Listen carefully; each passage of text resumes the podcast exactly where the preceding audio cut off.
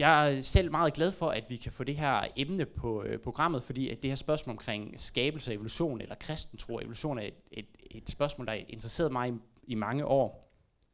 Jeg synes også, det er, svært, det er et spørgsmål, som det er svært at blive færdig med, også fordi det kræver indsigt både i den naturvidenskabelige del og i den hele, hele, hele den teologiske del. Så man kan, næsten ikke, man kan næsten ikke beherske begge felter, så man virkelig endelig kan lukke det her problem. Jeg kan huske første gang, jeg stødte ind i evolutionskritikken. Det var dengang, jeg gik i gymnasiet i 1. G, og nogle af mine venner introducerede mig til en kreationist, der hedder Dr. Dino, eller kalder sig selv Dr. Dino. Udover at være øh, kreationist, så var han også ultraliberalist, så han flettede gerne argumenter for, øh, for at man måtte have skydevåben ind i sin anti-evolutionsforedrag.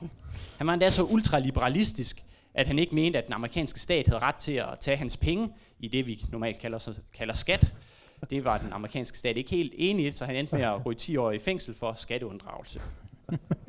Det skal lige siges, at ham her Dr. Dino, han er også rimelig kontroversiel blandt kreationister, og de er sure på ham, fordi han bruger argumenter, som, som de, de selv synes er dårlige. Men for mig som første og for mine venner, så gjorde han stort indtryk på os. Øhm, og det betød, at, at, at øh, man som kristen helst skulle være evolutionsmodstander. Og når man blev undervist i biologi i evolutionsteorien, så skulle man helst have mod til at sige, at man var uenig.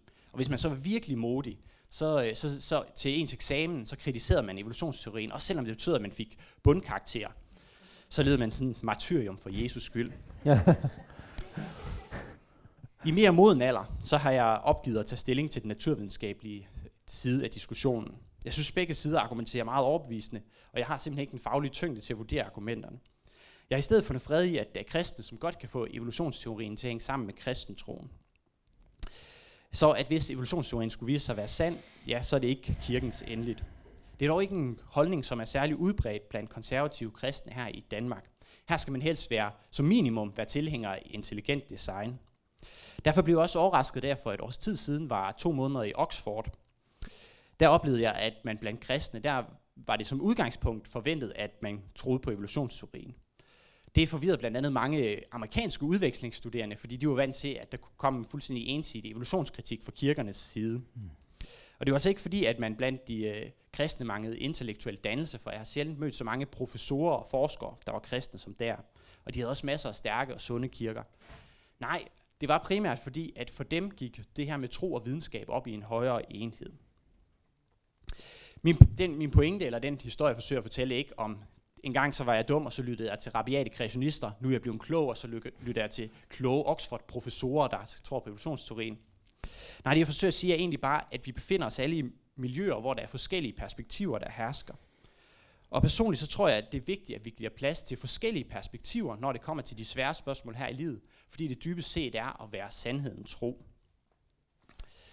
Derfor så øh, blev jeg også virkelig glad, da jeg hørte, at at Jacob han havde, var begyndt at skrive på den her bog, fordi jeg synes, det er et perspektiv, som har manglet i, i Danmark.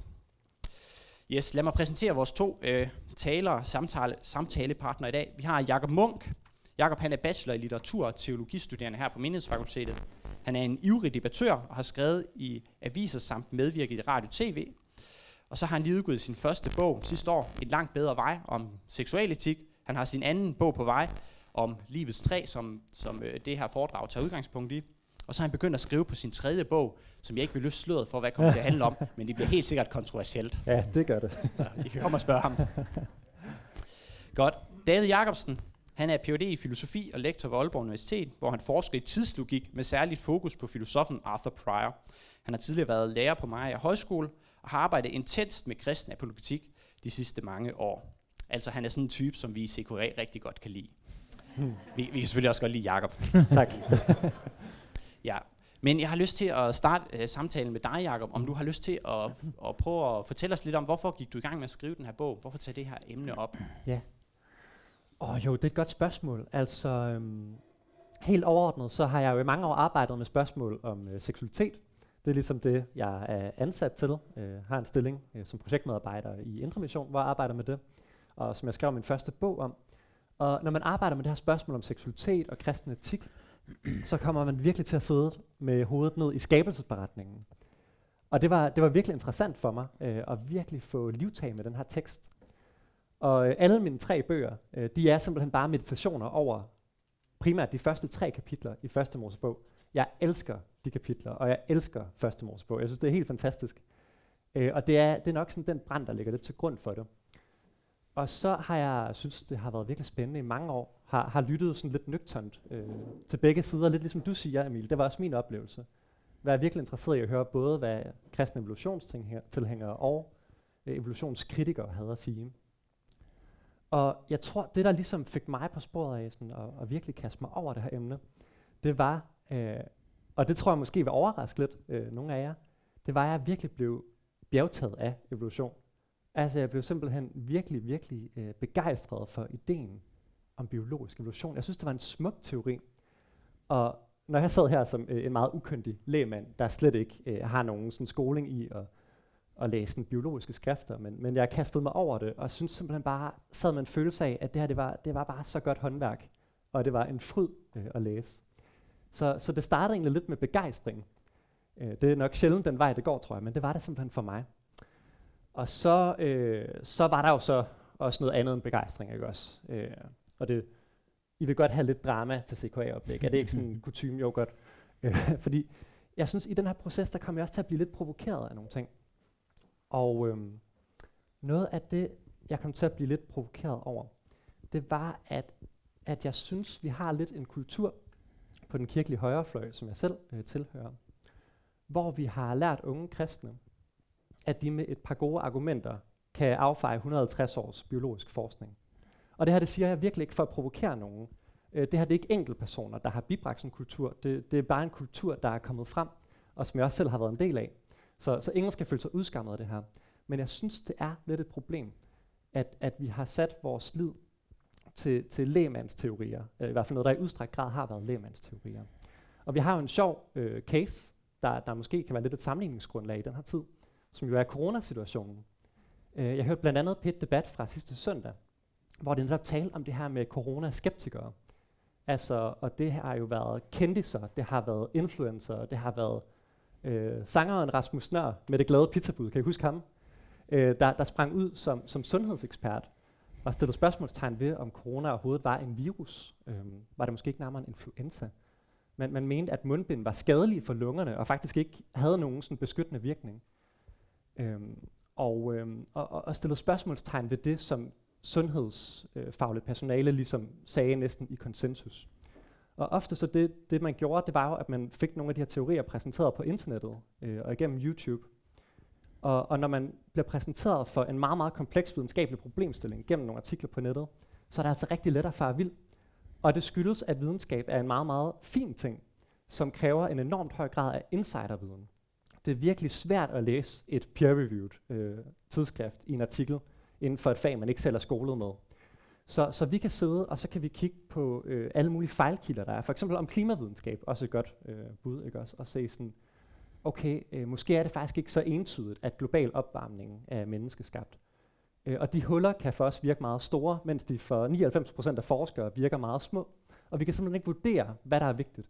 Og derfor tror jeg, at det er enormt vigtigt, at vi i den her tid lytter til eksperter. Og det er faktisk noget af det, det allervigtigste for mig at sige det her. Jeg tror virkelig, der er brug for, at vi som kirke lytter til eksperterne. Fordi vi lever i en anti-elitær tid, øh, hvor man så meget sådan tvivl om, om fagpersoner. Øh, og jeg synes, det er rigtig godt, at vi har god faglighed. Så, så egentlig så efterspørger jeg med min bog og med mit arbejde her, dybest set, at vi som kirke er meget ydmyge i det her.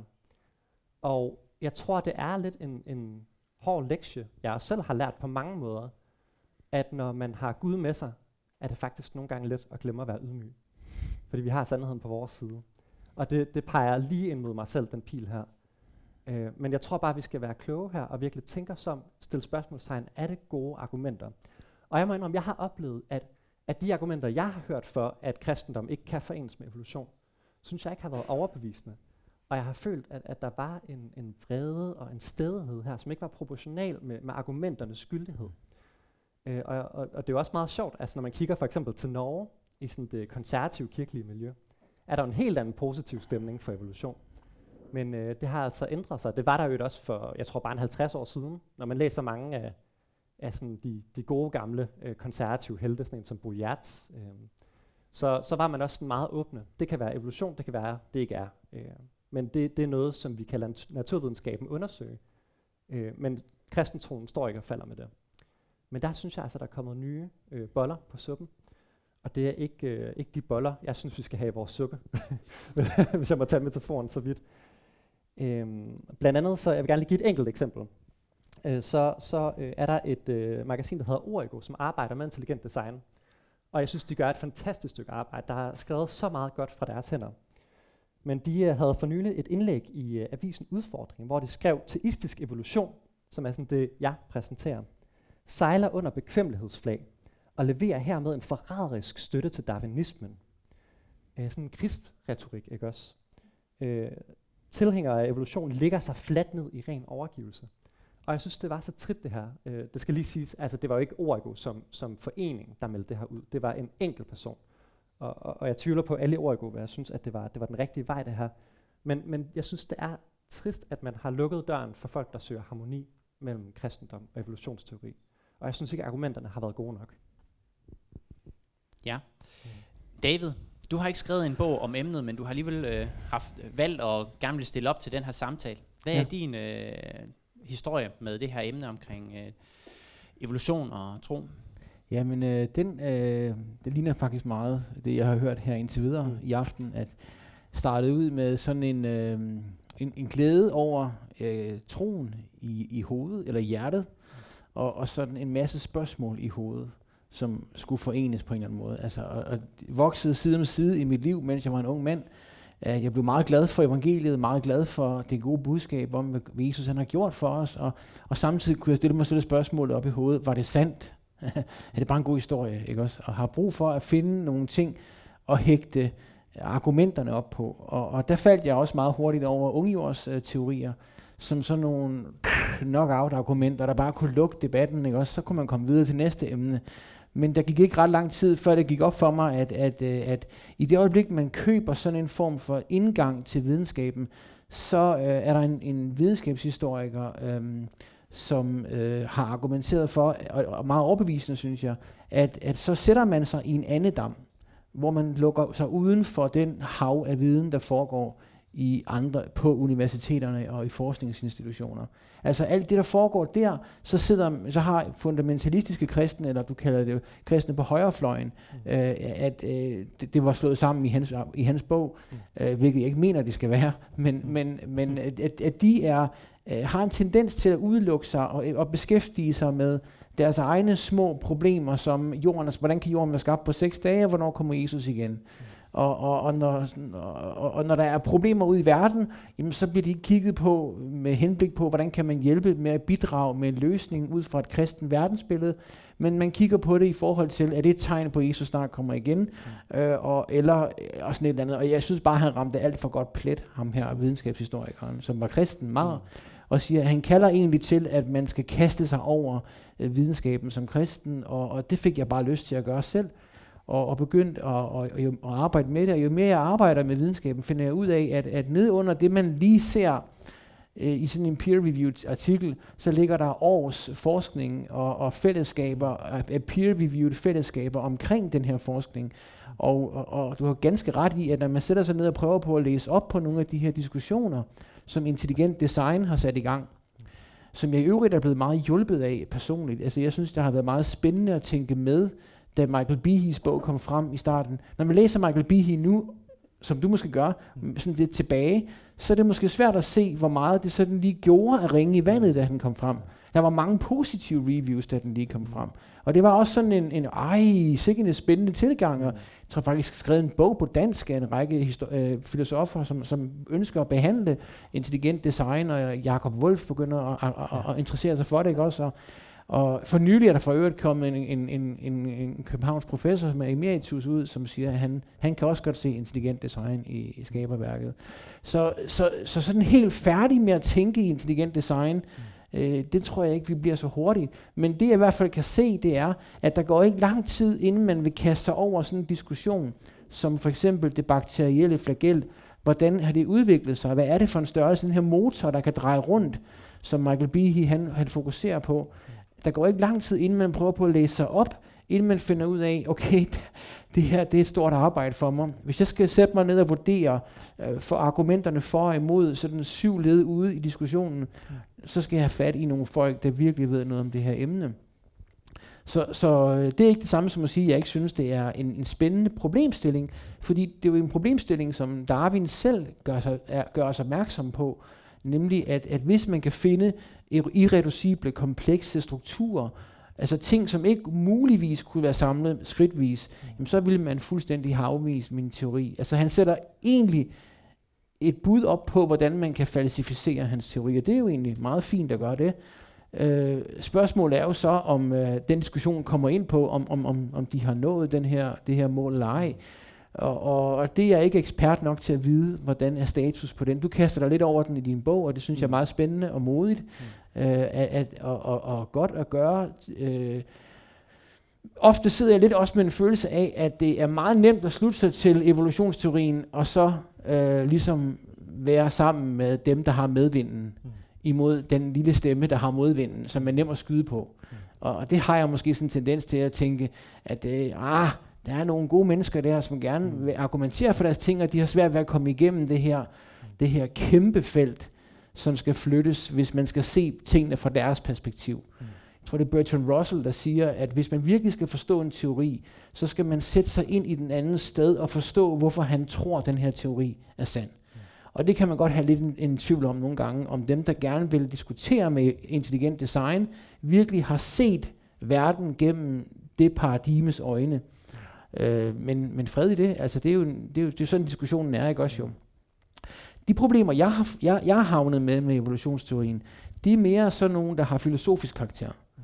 Altså, øh, og, og det er jo egentlig ikke problemstillinger, som, øh, som er fremkommet i en teistisk sammenhæng, men det er jo også problemstillinger, som Darwin selv gør opmærksom på. Altså han siger et sted i et brev til en af sine venner, at hvis øh, at, at tvivlen altid rejser sig hos ham, hvordan man kan stole på åndsevnerne hos mennesker, som jo stammer fra aberne, så spørger han, er der nogen, der vil stole på en abes tanker, hvis den har nogen i det hele taget, spørger han. Altså, og den problemstilling er faktisk for nylig taget op af en amerikansk filosof, der hedder Evan Plantinga, som har argumenteret for det, han kalder naturalism defeated. Altså, at problemet med evolutionsteorien er, at den, den gør det meget svært for dig at være naturalist. Fordi hvis du er naturalist, så udelukker du, at der findes en, en Gud, som har blandet sig i den her proces. Og hvis du bare kigger på processen, så er den fuldstændig uinteresseret i at skabe overbevisninger i, en, i, i, i de her biologiske væsener, som er sande. Altså det kan godt være, at der skal være overbevisninger, fordi de skal flytte nogle muskler for at løbe. Altså, de skal, når der kommer en løb, skal de flytte nogle muskler, eller når der er en mage, skal de måske hen og parre sig, eller sådan nogle ting skal de gøre. Men der er ingen grund til at tro, at mens de gør det, at så render de rundt og har sande overbevisning om, hvad de er i gang med. Mm. Og faktisk, når det her, der, der er ingen grund til at antage det for, for 99% af livet, der foregår på jorden. Så er der lige mennesket. Der er det altafgørende. Hvorfor er det det? Fordi det er os, der har teorien om evolutionen. Mm. Og det vil sige, hvis jeg med naturalismen har en grund til at betvivle mine åndsevners rationalitet, jamen så har jeg jo en grund til at betvivle evolutionen, mm. som er et produkt af mine åndsevners rationalitet. Altså det, Plantinga siger, at vi har sådan en form for global defeater i vores hoved. Altså en defeater, hvad er det? Jamen det er sådan en tanke øhm, om, at, at der findes to slags defeater. Altså hvis du har en påstand, så kan jeg defeate den ved, at jeg under, underminerer den. Jeg siger, jeg giver et argument for, hvorfor den er falsk. Men jeg kan også give dig et argument for, at du ikke kan stole på den måde, du er nået frem til din overbevisning på. Du kommer hjem en sen aften, og du ser en masse hvide får over hos din nabo, og du siger til din kone, ved du godt, at vores nabo har fået hvide får? Nej, for siger konen så, fordi han har lige købt syv hvide hunde. Og i det øjeblik, du får den nye information, så har du fået en defeater for, at han har hvide får. Du har fået en grund til at betvivle. Det kunne være sandt, at han har hvide får. Men i det øjeblik, du har fået den nye information, så har du fået en grund til at betvivle, at han har hvide får. Og det siger Almen Plantinga også. I det øjeblik, du som evolutionist gennemtænker dit, nat, din naturalisme, så får du en defeater for, at du kan stole på nogle af dine overbevisninger. Fordi, som Darwin siger, de er ikke dannet med henblik på at give dig sande overbevisninger i det hele taget. Der er ingen grund til at tro det. Et andet ting, man kunne fremhæve, det er jo øh, moralske værdier. Altså at, øh, at øh, evolutionen i høj grad har udfordret tanken om, at nogen, uh, som Michael Roos, ateisten Michael Roos siger, at øh, øh, øh, moralske handlinger er det samme som hænder og fødder, de er kun en hjælp til øh, er, er en adaptiv hjælp til at overleve. Det har ikke noget med, øh, om det er rigtigt eller forkert at gøre. Øh, og det synes jeg er et problem i høj grad. Hvis evolutionen underminerer vores tillid til, at vi kan være moralske, og vi kan fordømme moral, amoralsk adfærd, forkert adfærd, sige det forkert, at Hitler han udryddede jøder i, en, i, i gasovne, så vil jeg sige, at evolutionen har et problem. Men der er problemet jo ikke evolutionen, kunne man sige. Og det er nok det, jeg er kommet til. Problemet der er ikke evolutionen, problemet der er naturalismen. Yes, vi kan høre, at han er filosof og godt ind i filosofiske. Øh, den her aften skal ikke primært handle om, øh, om det videnskabelige, men jeg synes alligevel, at sådan en aften her kommer til at mangle noget, hvis ikke vi også kommer lidt ind og, og berører det viden, videnskabelige. Så jeg har lyst til at spørge jer, hvad, øh, hvad, hvad, hvad synes I er sådan ligesom de stærkeste argumenter for imod evolutionsteorien? Hvad, har- hvad har selv været med til at overbevise jer for imod? Ja, altså, øh, jeg, jeg bruger jo faktisk en hel del sider øh, på det i øh, min bog her.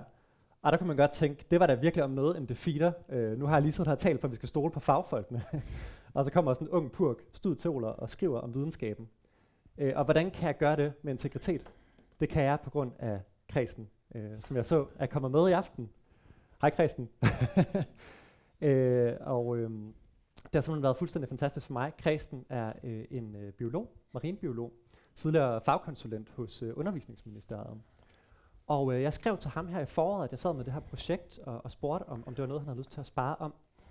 Og øh, vi begyndte så at kaste os ud i det og, og, og skrive sammen, og det endte med, at han blev en, øh, en virkelig vigtig bidragsyder.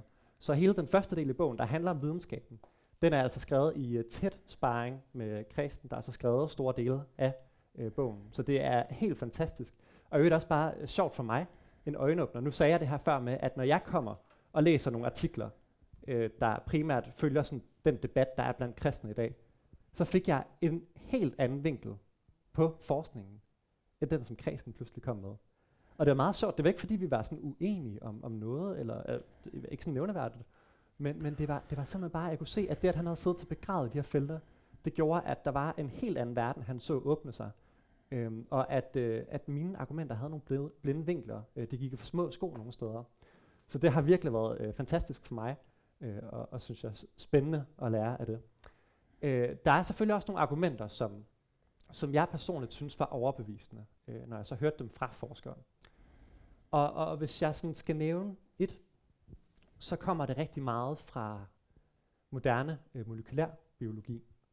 Øh, det er generelt, vil jeg sige, det sted, hvor de vigtigste debatter foregår nu. Hvilket i øvrigt også i sig selv er lidt en sjov pointe. Fordi netop mange af de argumenter, som, som mange unge kristne kender, de vedrører ikke molekylær biologi, men øh, for eksempel øh, fossiler, paleontologien, øh, skældene mellem mikro- og makroevolution, øh, alle de her ting. Men øh, molekylærbiologien er virkelig et interessant sted. Og, og en af de vigtigste metoder, man har i moderne biologi, det er jo det her med at sammenligne forskellige arters genom. Fordi vi er jo virkelig blevet gode til at DNA-sekventere, det vil sige, at man kan få øh, arters genomer ind i øh, de her databaser, hvor man så kan sammenligne dem, og det er jo, tænk engang, altså det, det er jo helt utroligt. Altså vi går alle sammen rundt med vores egen historiebog skrevet i vores DNA. Det er ikke nogen overdrivelse at sige, at vi har vores egen historiebog skrevet. Så fossiler, gå hjem. Håber ikke, der er nogen paleontologer. Ej, det, er også, det er også et vigtigt felt, ikke også? Og stadigvæk vigtigt. Men der er virkelig noget interessant her. Øh, et konkret argument, som jeg virkelig synes var overbevisende, det var det her, man kan kalde øh, pseudogener. Altså gener, som er gået i stykker, kan man sige. For vi kan se, at når vi kigger på forskellige pattedyr, så har vi en meget, meget stor fælles pulje af gener. Og også en stor fælles pulje af gener, der er gået i stykker. Og det er jo interessant, hvorfor har vi gener, der er gået i stykker? Hvorfor er valer for eksempel kodet til at kunne have næsebor og trække vejret, når de befinder sig i vand? En teori kunne være, at det er, fordi de engang var, var landdyr. Øhm, og øh, vi kan virkelig få nogle interessante resultater, når vi kigger på det. For eksempel så, i bogen så bygger Christen og jeg øh, en, en stor del af vores case på spørgsmålet om de olfaktoriske receptorer, som er noget af det, der bidrager til vores lugtesans. Og hvor man kan se, øh, vi kigger på chimpanser og øh, gorillaer og mennesker, og så kigger vi på øh, de mutationer, vi kan se i de her olfaktoriske receptioner, øh, receptorer, eller de gener, der koder for dem, vil jeg mærke. Og øh, det er ret interessant, øh, at vi simpelthen kan følge det her med, at vi har, man kan næsten kalde det sådan arkeologiske levn i vores DNA. Men endnu mere interessant synes jeg, det er, at vi kan se, at de her øh, mutationer, de sætter os i stand til at lave et hierarkisk mønster.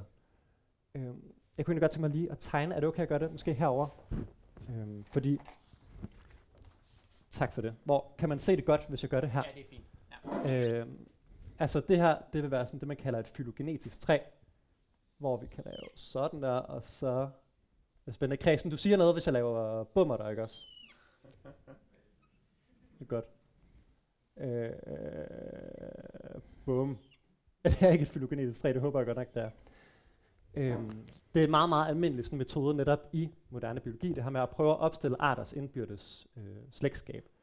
Og så kunne man for eksempel tage en orangutang her, og øh, så kunne man tage, hvad kunne man tage, en øh, gorilla, øh, og chimpanse, og så kunne man tage mennesket her. Mm. Og det vi så kan kigge nu, det er, at vi kan kigge på forskellige gener. Og så kan vi for eksempel følge de her stopmutationer i de olfaktoriske receptorer. Og så kan vi forudse med meget stor sandsynlighed, at en mutation, der deles af orangutangen og chimpansen, også vil deles af gorillaen. Eller at en mutation, der deles af gorillaen og mennesket, også vil deles af chimpansen. Fordi øh, slægten deltes her senere, end den gjorde her. Og øh, det er jo virkelig interessant. Hvorfor kan man forudse det mønster? Altså et typisk argument, man møder for de her ligheder i øh, genomet, det er jo, at en fælles designer kunne genbruge idéer. Og ja, men hvorfor genbruger han de her idéer i et mønster, der sætter os i stand til at forudse med ret stor præcision, hvilket øh, altså, mønster de vil optræde i? Og prøv at forestille jer, at vi ikke bare gjorde det her for et gen, men 3 eller 5 eller 10 eller hele genomet. Det kan vi jo i dag, vi kan følge hele genomet.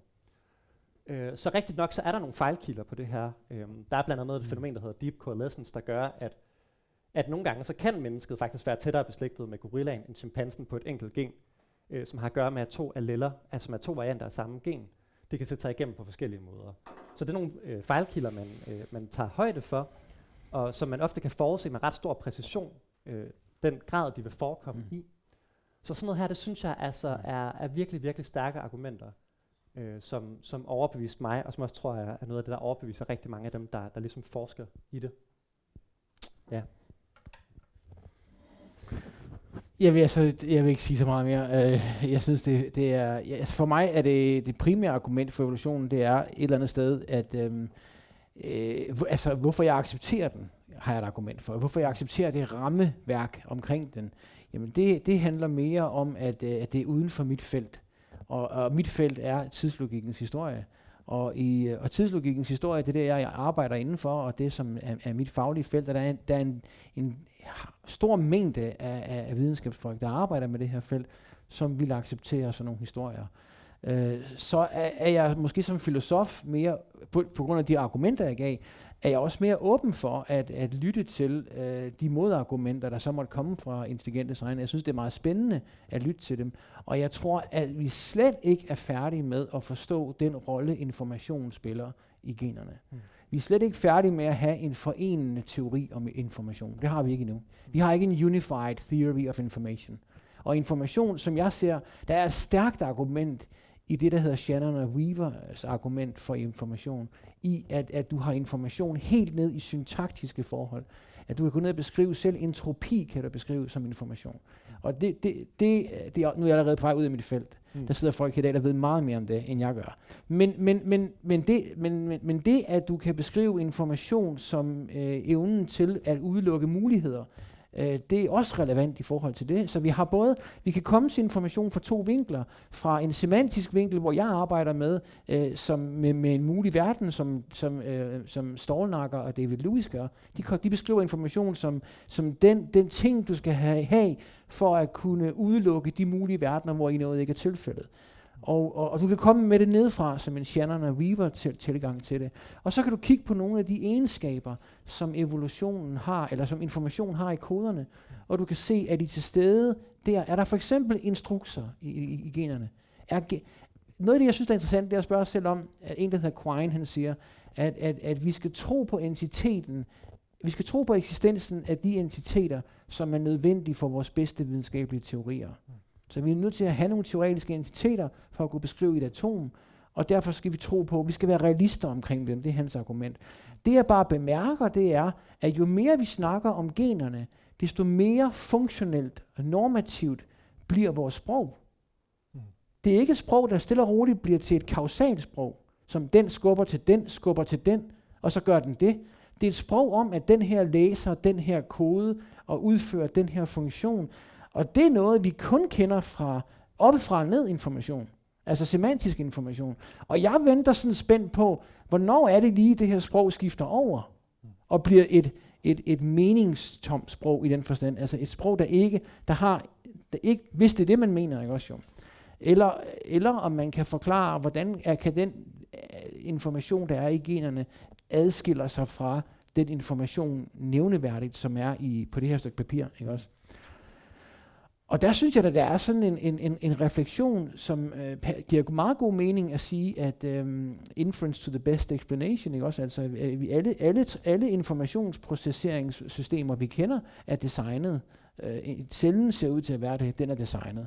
Og så har vi måske en defeater fra den, fra evolutionsteorien, og den arbejder vi med at prøve på at forstå. Er, har den virkelig, er den virkelig i færd med at defeate alt vores, som en siger, øh, når man arbejder, tror jeg Francis Crick, der siger, når man arbejder med generne, skal man hele tiden minde sig selv om, at de her ikke er designet.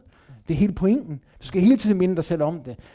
Bliver det sådan på et tidspunkt, hvor, man, hvor den her fortryllelse ligesom ophæver, og så kan man se det, at det ikke er designet. Og det er jeg ikke helt sikker på, at vi er nået dertil nu i hvert fald. Så, så, så jeg, er sådan, jeg er sådan rimelig åben for at lytte til, hvad er det bedste argument imod det her? Ikke også? Har, har vi sikret os som kristne, at vi har lyttet til det bedste argument imod det her? Har vi taget arketype i teorien ind her? Mm. I, den, I den historie der. Er, er der plads til tanken om, at der er en arketype for de her, som, som de divergerer fra? Eller, mm. eller er det bare sådan, at homologi er et bevis for uh, afstamning, fælles afstamning? Og igen, jeg er fuldstændig ude i mit felt. Ja, så, så det er bare ting, jeg synes er interessant at, at, at, at holde mig opdateret omkring. Men, men jeg accepterer det stærkeste argument ved evolutionen, det er, at, øh, at, øh, at det er der, hvor videnskaben er samlet, og, og det er dem, der arbejder godt med det, og dem skal man lytte til. Mm. Må jeg også lige hurtigt? Ja, øh, fordi jeg synes også, øh, det du siger, hov, her, det peger også på noget vigtigt, øh, David, som er jo det her med, at, at der er i virkeligheden to ting, vi ofte diskuterer, og, og noget, jeg personligt synes er enormt interessant, og som jeg, jeg synes mange overser, det er, at Michael Behe, vel nok den største fortaler for intelligent design, han køber 100% det her argument. Og det er sådan lidt overraskende for mange, fordi man tænker, er det her ikke præcis det, som intelligent design handler om at modbevise? Og nej, det er det netop ikke for Michael Behe. Mm, der er det faktisk et helt andet plan. Det mm. handler om, hvad det er for nogle mekanismer, der driver den her proces. Ja. Øh, og, og det er en langt sværere debat. Og, øh, ja, han køber fælles afstamning. Det gør han nemlig, han køber ja. fælles afstamning. Og det er så, så relevant. Øh, det jeg vil sige, jeg synes er lidt sjovt for det første, hvis vi lige skal sådan tage et, et teologisk pusterum, uh, lige kunne ånde ud, ikke også? Så er det, øh, at jeg vil sige, jeg synes det er ret sjovt, at, at man i, på den kirkelige højrefløj i dag, øh, kan være øh, Michael Behe-tilhænger og blive anset for teologisk halal. Men man kan ikke være evolutionist og blive anset øh, for halal. Øh, der er ligesom der, skillelinjen går, men begge dele anerkender fælles afstamning, og derved synes jeg i virkeligheden, vi har mange af de samme problemer øh, så, så er de teologiske forskelle så store i virkeligheden, synes jeg. Men der er nogle interessante forskelle, og jeg, jeg synes også, altså, øh, der er der helt klart nogle ting ved Bihi, som er spændende, og alle, jeg har snakket med, øh, der er måske lige lidt ældre end mig, de siger, øh, at det var virkelig en øjenåbner. Altså, man skal ikke kims af Bihi. Øh, jeg har sindssygt af, at nogle af dem, jeg har, har talt med, synes, at, at forskningen så i dag er kommet videre, hvilket stiller nogle spørgsmålstegn ved, ved dele, men, men helt klart, altså jeg vil også have den dybeste respekt for ham. Øh, det vil jeg gerne understrege. Så, så hvad er processerne, det er en helt anden diskussion, og, og langt mere uafklaret. Og jeg tror, at alle biologer i dag vil sige, vi kender ikke alle processer. Det gør vi ikke. Og øh, jeg glæder mig helt enormt meget til, at, at Kredsen også kommer med sin nye bog, som handler om systembiologien, som er, er et ret øh, banebrydende øh, nyt felt. Altså, der er ved at komme relativt nyt felt, ikke også? Øhm, hvor man netop kigger rigtig meget på det her med, at, at mange biologiske systemer netop er sådan samlede systemer, hvor, hvor systemet kan mere end delene, så at sige.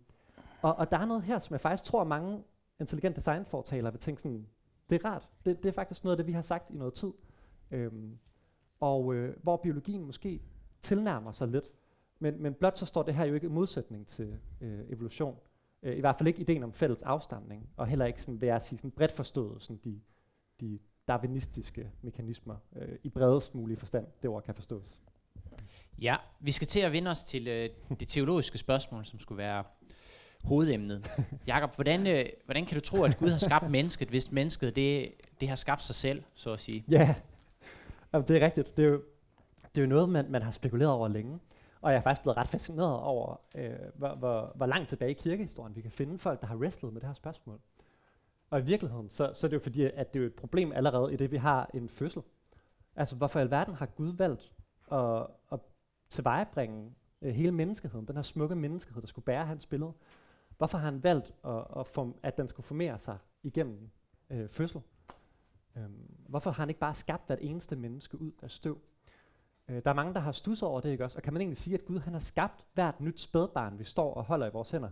En hver nybagt forælder vil vide, at skabelsestanken ligger meget, meget nær i det, tror jeg. Jeg er ikke selv forælder, men, men, men at det er en meget sådan stærk erfaring af, her er virkelig noget, Gud har givet, han har skabt. Men helt ukontroversielt er det at hæve, at vi ved alle sammen, hvordan befrugtning foregår. Altså der er meget, meget stærk videnskab, som jeg ikke har hørt nogen øh, kristne kritisere. Så, så vi må på en eller anden måde sige, at Gud skaber igennem naturlige årsager. Og personligt har jeg været rigtig glad for at genopdage øh, Thomas Aquinas, den store middelalderteolog, som virkelig har et flot sprog for det. Jeg tror faktisk, jeg har et, øh, et citat med ham her, som jeg bare synes er enormt godt. Øh, han siger det sådan her, at naturen er intet andet end en plan i en given kunst, nemlig en guddommelig, der bevæger ting ved sig selv til et fastsat mål. Som hvis en håndværker, og prøv, jeg synes det er et fantastisk øh, billede, han bruger her. Prøv at tænke på en håndværker, der bygger et skib. Hvis han nu, i stedet for bare at bygge skibet, så kunne han tillade, at træstykkerne skulle bevæge sig til at frembringe formen af et skib. Så, så Thomas han tager for sig, at Gud, han har ikke bare bygget et skib, han har lavet træ, der kan forme sig selv til et skib. Og Thomas siger, at det er faktisk sejere det er så meget desto sejere, end hvis han bare havde bygget det skib der. Øhm, fordi prøv at tænke, det er der jo nærmest ikke nogen af os, der kan. Det kan mennesket ikke. Vi kan bygge alt muligt. Men det her med at bygge noget, der, der har det her potentiale til udvikling i sig. Det, det synes Thomas faktisk er endnu større, og jeg er enig med ham. Og det betyder, øh, Thomas han kalder det her sekundære årsager. Så der er en primær årsag, det er Gud. Det er Gud, der virker alting. Og det er derfor, Jobs bog kan sige, at det er Gud, der får øh, spuren til at flyve i vejret, eller griben til at gribe sit bytte. Igen, er det svært at give en naturlig forklaring på det? Nej. Det er altså, krippen har et instinkt, der siger føde, haps. Øh, så hvor, hvor behøver vi Gud i den proces? Jamen, det, det gør vi, altså fordi at der er en grib, der kan gribe øh, sin føde her, og det er Gud, der virker igennem naturlige mekanismer. Så, så det her det er virkelig vigtigt for mig, og jeg vil faktisk sige, øh, hos nogle intelligente designteoretikere, så ser jeg også lidt et problem i forhold til, når man, øh, at man har det med at spille design op imod naturlige forklaringer. Øh, både øh, øh, William Dembski og også Stephen Mayer siger faktisk, at det ikke er alt i naturen, som vi er forpligtet på at se som designet. Noget kan også være kommet igennem mikroevolution, for eksempel. Og det synes jeg faktisk er skabelsesteologisk ret, problemat, øh, ret problematisk, at det ikke er alt i naturen, vi ser som designet. Er der så noget, som Gud ikke har skabt? Hvis vi kan give noget en naturlig forklaring, har Gud så ikke skabt det? Det synes jeg faktisk er rigtig trist. Så kan jeg meget bedre lide at tænke med, med Thomas Aquinas, at, at Gud har skabt det hele. Altså Gud har skabt hver eneste lille ting, uanset hvor meget vi kan forklare øh, hver eneste befrugtning mm. af et nyt menneskeliv, så er Gud skaberen. Ser du et problem her, David? Øh, umiddelbart tænker jeg sådan lige et par spørgsmål. Den ene det er, at, øh, at øh, det kan godt lyde som om, at det her træ, så, som det her træ, det har et mål. Mm. Og det har evolutionen ikke jo. Mm. Evolutionen har ikke sigtet på mennesket. Mm. Den har ikke sigtet på noget som helst. Den har bare øh, prøvet på at smadre livsformer, og lykkedes med noget af det, mm. og noget af det, der ikke lykkes, det sidder her i dag. Mm. Øh, og, og, og, og, så der, er ikke, der var ikke nogen hensigt. Men, men i Aquinas skib skal blive et skib. Mm. Træet skal blive et skib.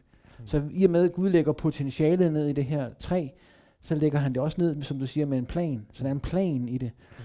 Og den tanke tror jeg, at der er mange, der inden for evolutionen vil have problemer med. Mm. Øh, det, det, det vil jeg hilse velkommen, at de har. Altså det, jeg mener, at de burde have et problem her, fordi mm. når jeg kigger på øjet, så har mennesket øjet for at se. Mm. Det, mennesket kan ikke se, fordi det har et øje. Mm. Mennesket har øjne for at kunne se. Mm. Så det vil sige, om, om mennesket har lunger for at kunne trække vejret. Mm. Mennesker kan ikke bare trække vejret, fordi de har lunger rent tilfældigt. Så der var, der var et mål med, at, at vi skulle blive til det, vi var. Mm. Øh, og det vil sådan nogle som øh, evolutionsteoretikere, jo, som øh, Daniel Dennett for eksempel, han vil jo argumentere stærkt imod det. Han ser evolutionen som en syre, der fjerner al mening al intentionalitet i, i, i, jeg ser det som sådan en universal syre, som hvis du tabte den på gulvet, ville den syre igennem alt, mm. hele vejen igennem universet ned på den anden side af jorden. Ikke også? Og sådan ser han evolutionen er en proces, der, der fjerner samtlige mening jo. Mm. Og der synes jeg, at, at, at, at den tanke, den, den må udfordres øh, fra skabelsesperspektiv. At, at når jeg kigger på skaberværket, så er der et formål. Altså der er et formål med, øh, der er normativ. Der, når lægen kigger på en krop, mm. så ser han på noget, der skal opereres på en bestemt måde. Mm. Øret skal kunne høre, mm. øjnene skal kunne se. Ikke også? Og, og det tror jeg, det, det, det, det går hele vejen ned i skaberværket. Så, så det ved jeg ikke helt, om evolutionen vil købe den tanke. Mm. Øh, Øh, naturalismen vil i hvert fald ikke købe den, jo. Nej. Må jeg kommentere ja, på det? Eller vil ja, ja, ja. Jamen, fordi jeg, jeg synes nemlig, det er et rigtig vigtigt spørgsmål, du stiller her. Og, og det, der er lidt af nøglen øh, for mig, det er også på en eller anden måde at skelne mellem forskellige metoder, vi kan arbejde med det her spørgsmål med. Øh, for jeg vil nemlig sige, altså, jeg, jeg vil nemlig både sige, at, at jeg fuldstændig godkender øh, den sekulære biologiske forskning, der siger, at evolutionen ikke har et mål. Og samtidig så vil jeg også som kristen sige, at Gud har et mål med evolutionen.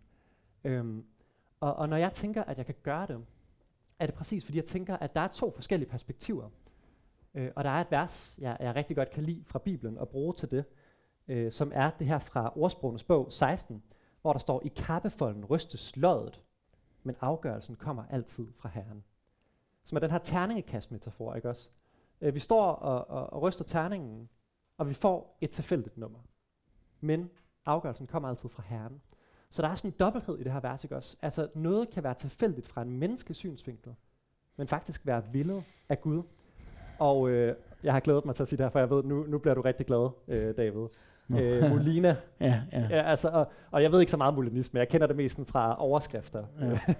Men jeg tænker bare, øh, nu ved jeg jo, at, at du er glad for Molina. Ja. Og jeg tænker, at der er en tanke, der går igen her, som er den her med, at, at vi kan tage en, en historisk proces, som for eksempel, hvordan havnede øh, Jakob i Ægypten, altså patriarken Jakob mm. i det gamle testament. Hvordan havnede han i Ægypten? Mm. På en måde kan man sige, at det var tilfældigheder. Det var, der kom den her karavane og gjorde, hvad den nu gjorde. Det kan jeg faktisk ikke huske. Men, øh, men, men, men samtidig så kan vi også sige, at Gud han havde en plan med det. Altså han vidste, hvad han ville med Israel. Han ville forme sit mm. folk, han ville have ham til Ægypten, alt det her.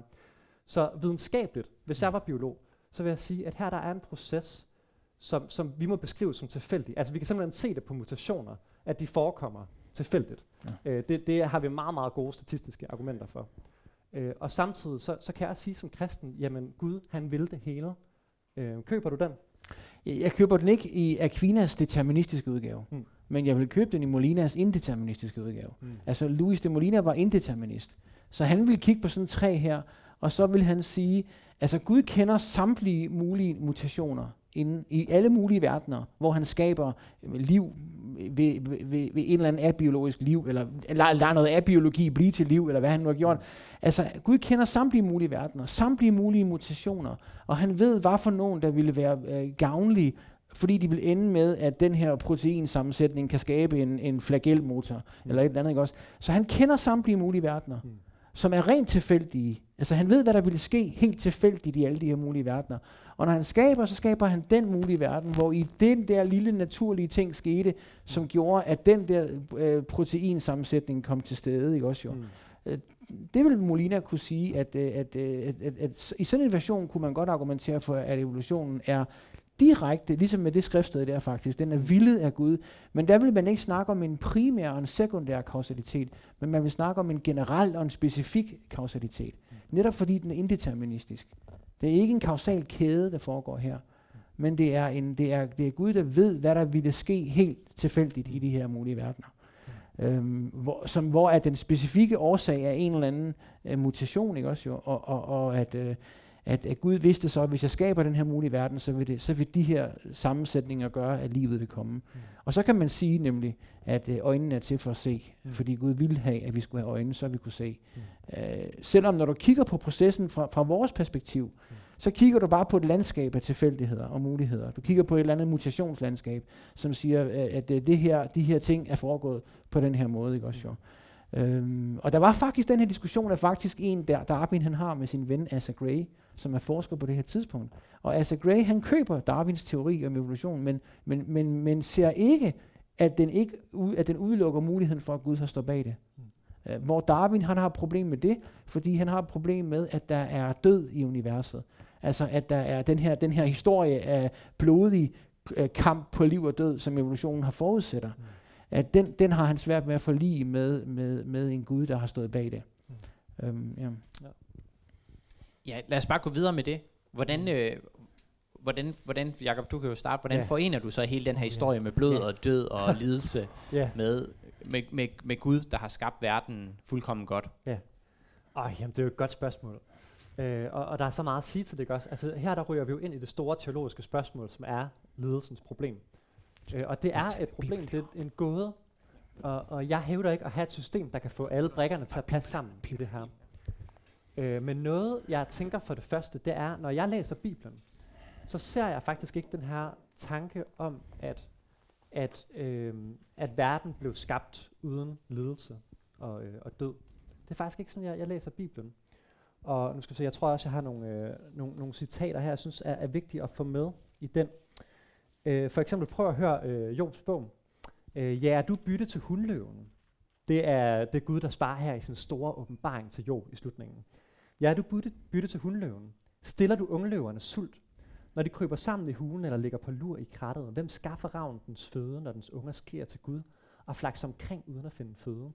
Så her der, der åbenbarer Gud sig som et svar på lidelsens problem, øh, som et svar på Jobs personlige spørgsmål, og viser sin storhed blandt andet ved, at han giver rovdyrene føde. Mm. Det synes jeg er ret interessant. Og også prøv at høre øh, salme 104. Ja, En det salme, den. som... Var det den, du sad med? Ja, Ej, okay, det er næsten sådan. Men, øhm, okay. Fantastisk. Men, men jeg synes, den er så interessant, fordi salme 104, den er faktisk opbygget over 1. Mosebog kapitel 1. Den følger øh, skabelsen seks dage, og, øh, og det, det synes jeg jo gør, at her har vi virkelig skabelsesteologi øh, for the win. Og øh, der ser vi også igen den her hyldest. Løverne brøler efter bytte og kræver deres føde fra Gud i vers 21. Så, så jeg ser faktisk ikke, at Bibelen er så bange for det her med, med dyredød. Der er noget, hvor Paulus han siger, øh, at øh, synden kom ved et menneske, og gennem synden døden. Det siger han i Romerbrevet 5. Og der tænker jeg, jamen, hvad, hvad betyder det?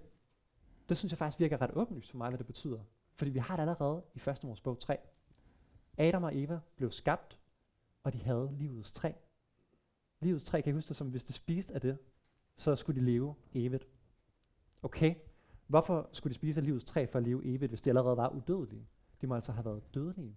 Sådan som jeg forstår det, så var Adam og Eva dødelige mennesker, der fik muligheden for det evige liv i kraft af relationen til Gud i det her tempel, som var eden. Øhm, så, så det vil være sådan nogle forståelser, jeg har. Øh, men helt klart, det er en stor diskussion. En, li- en sidste ting, jeg også lige vil sige, inden jeg giver ordet videre, det er, at nogle gange så taler vi også meget barbarisk om evolution. Øh, det her sprog, survival of the fittest for eksempel, som jo ikke, ikke kommer fra, fra Darwin selv, men som han, han godkendte. Det implicerer jo, at alle dyrene øh, har en eller anden sådan kamp, det er sådan en magtkamp, og vi ser virkelig noget negativt for os. Og her der vil jeg sige, at vi skal passe på ikke at blive fanget af vores egne metaforer. Fordi der er mange metaforer, man kan bruge om evolution. Og den her, den giver en bismag ret voldsomt. Men Darwins egen yndlingsmetafor, øh, det var jo avl, naturlig selektion. Var noget, han fandt fra husdyravlen, hvor avlere de forfiner en art gennem konstant tilpasning. Og der tror jeg, hvis, hvis, hvis det var sådan, vi talte om evolution, så tror jeg, de fleste af os ville tænke sådan, "Nå, det lyder da meget rart. Gud som den store katteavler, som så er os. det tror jeg da godt, vi vil kunne finde os i. Og generelt synes jeg, der er meget mere positive måder at tale om evolution på. Vi kan også se det ligesom Luther. Luther han taler jo øh, helt centralt i Luthers skabelsesteologi, er det, at Gud han handler igennem masker. Øh, det kan man for eksempel sige om regeringsmagten. Den er Guds maske, som han handler igennem. Luther har en virkelig god skabelsesteologi, synes jeg, bortset fra hans læsning af første Mosebog, som er ele- øh, mindre end, end, end optimalt, synes jeg. Øh, men øh, men det kommer vi tilbage til, gør vi ikke? det håber jeg, vi gør. Det er i hvert fald et vigtigt punkt. Øh, men jo, øh, så, så, så, Luther, øh, så med Luthers sprog her, så kan vi se evolutionen som Guds maske. Han handler igennem naturen, ikke også? Og er det egentlig underligt, at øh, Kristus, verdenshistoriens højdepunkt, der led og døde for vores skyld, for at genopstå, at han på en eller anden måde skulle have afspejlet i, at der er sådan en rytme i naturen, som er død og genopstandelse. Altså, vil det ikke være et smukt, smukt billede i virkeligheden på, på den Gud, vi kender i Kristus? At lidelsen ikke er noget, der er farligt, det er ikke noget, han er bange for, men det er noget, han tager, og så vender han det til det gode. Virkelig en central bibelsk lære, tænker jeg. Øhm, så, så derfor så, så ser jeg ikke, at det er så brutalt, som vi nogle gange gør det til. Blev din pointe stjålet, eller? Nej. Det er jo bare godt, det han sagde, synes jeg. Okay. Det er godt. Det, jeg, jeg, jeg, jeg kan godt lide uh, meget, meget det der. Altså, at, at jeg, jeg ved ikke, hvorfor at Gud har, har tilladt, at uh, mennesket... Uh, du legede lidt med tanken om det her med, at Gud skulle skabe hver eneste menneske sådan unikt, ikke også? Og, og, og, og jeg tror, at, at, at, at, at, at der kunne ligge noget hybris uh, som en af grundene til, hvorfor Gud ikke har gjort det. Mm. At, at, at, at der, en, en filosof, der Michael Murray, han snakker om behovet for en epistemisk distance til Gud. Mm. Især for mennesker, der falder i synd. At vi har brug for, at, at Gud han ikke er foran vores ansigt. Uh, i, i, hvis han var foran vores ansigt, så ville vi se og skælve og frygte, ligesom folket på Sinai gør, da Gud kommer ned. Det eneste, de kan se på den her Gud, det er, at han, han, han, han gør op med synd. Mm. Og, og Gud har skabt en verden, hvor en bunke syndere kan få lov til at slå hans søn ihjel, og, og han kan komme tilbage og forkynde, at han elsker dem. Og, og, og, og den, der, den der distance der, det kræver til mennesket. Altså, vi, hvordan kunne vi bare se på Johannes i åbenbaringen, som møder Jesus og falder ned for hans fødder som død, fordi han stråler, sådan hans øjne stråler, ikke også? Og, og hvis, vi kunne, hvis vi kiggede op i himlen og så Gud, jamen, jeg tror, vi ville krybe rundt langs jorden som små orme, der ventede på dommen, ja. øh, fordi at vi har slået hans søn ihjel, og, og det er jo forfærdelig nyhed, ikke også jo? Uh, men, men den gode nyhed er jo, at Gud har en, en frelse for dig og mig, som forkyndes lige nu for dig og mig, og, og, og, øhm, og, og det kan vi tro på, Mm. så vildt det end er, at en som mig kan tro på, at jeg en dag skal blive taget imod på grund af Jesus, når jeg kommer ind foran Guds trone. Mm. Altså, det er helt åndssvagt at tænke på, at, at Gud skulle acceptere sådan noget. Han har set, hvad jeg har gjort i går, Mm. og jeg lever stadigvæk i dag. Ikke også? Altså, at, at, at han, og han er den, han er. Så hvis min e- epistemiske distance til ham bare var sådan face to face, siger Michael Murray, jamen så vil, så vil vi have et problem med at tro, den rette form for tro. Omvendt, hvis vores epistemiske distance var for stor til Gud, så ville vi også, så ville vi fortvivle. Vi ville gå bort i en fortvivlelse over, at hvor er du Gud? Er der mening i det her? Er der et håb for mig? Ikke også? Altså, vi vil ikke ligge på havet og råbe om hjælp, som Kirkegaard siger, vi gør. Ikke også? Altså, det der, vi, vi, vi har ikke sådan en, det, det, det, det, det, vil ikke være tanken om, at der er et håb for dig og mig. Mm. Uh, ligesom, ligesom faktisk, uh, ja, det kan man gå længere ind i en teologisk snak om. Så, så jeg, jeg synes godt, at man kan finde grund til at, at acceptere, en, at gå ned i de forhold, der er omkring evolutionen, og prøve at forstå Bibelens tekster og budskaber. Så jeg synes bare, det er interessant i salme 104, det nævnte du ikke, at, at øhm, nok fordi du ikke har læst det hele. Ja, ja, ja. nej, nej. Det, jeg synes, det var meget godt, det du sagde. Jeg vidste ikke det der med, at det, det, det spejler de seks skabelsesdage. Men jeg synes, det er så spændende. Det, det, der betyder meget for mig, det var det der med, at efter at han har sagt det der med løverne, brøler efter bytte og kræver deres føde for Gud, så, så, så, så siger han som en respons på det, hvor er dine værker mange, herre. Du har skabt dem alle med visdom. Jorden er fuld af dit skaberværk. Altså det er sådan en opsummerende sætning på det, han lige har sagt omkring løverne. Øh, og det synes jeg taler om, at, at Gud har ikke den her øh, sådan en edens haveparadis tanke omkring skabelsen, den der glansbilledetanke, mm. som vi kender, ikke? også hvor at, at øh, at alle render rundt og nusser, nusser ikke også? Øh, det, det, det, det, det, det, det er ikke det billede, man får på salme 104. Nej. Ja, jeg fik et uh, spørgsmål her i uh, kaffepausen. Der var en, der klagede over, at nu snakker de to herrer så meget om evolution og bruger begrebet flæng, men de har slet ikke sagt, hvad mener de egentlig med det her begreb? Hvad, så, så jeg skulle spørge, hvordan definerer I egentlig evolution? Hvad er det, I taler om? Øh, jamen jeg vil sige, jeg vil definere øh, evolution i sådan en totrinsraket. Og den ene, der handler om selve evolutionshypotesen. Altså det, jeg tegnede heroppe før, ikke også? Øh, hypotesen om, at arterne har fælles afstamning. Og så øh, del to, jeg vil sige, det er det, man kan kalde altså evolutionsmekanismerne. Øh, hvor, hvor jeg også vil tænke, at når vi taler om det i dag, så vil jeg underforstå en, en øh, forståelse af, evolution, der ligger inden for sådan den brede darwinistiske tradition. Altså det vil sige, at det bygger på arv med variation, og hvor naturlig selektion øh, er en komponent i hvert fald, en vigtig komponent. Øh, så det vil, det vil være sådan min totrinsraket af evolution. Jeg vil nok også bare basere det på sådan en standard øh, definition om fælles afstamning, og baseret på øh, tilfældige øh, mutationer af, af forskellige, altså som, det er jo en bred vifte af, hvordan det kan foregå, de her tilfældigheder, og så en eller anden naturlig udvælgelse. Altså den naturlige udvælgelse er den her motor, der driver, at noget vælges frem for noget andet. Og naturlig udvælgelse er jo også en, en, en altså så det handler om tilpasning. Dyr, der er gode til at tilpasse sig, øh, de, de overlever og forplanter sig, og, og, og, og, og, bliver øh, tilpasset bedre i de dele, de er, de, der hvor de er, og derfor så dør de ikke, og, og, og derfor så er der den her diversitet, som det er.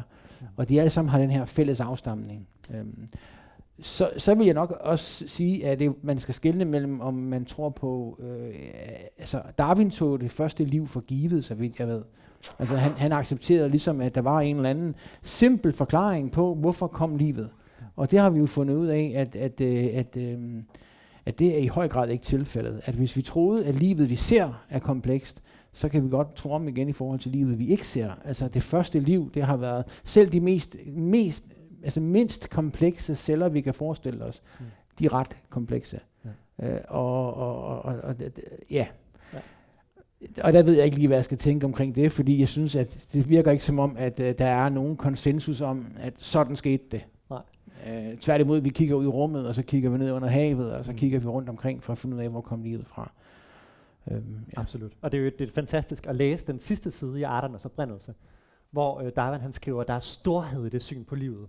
Igen, altså Darwin, der ligesom mig har det, som om han er blevet virkelig betaget af det, han har fundet. Det er ikke bare sådan en kedelig teori, det er virkelig, det er faktisk smukt det her. Der er storhed i det syn på livet.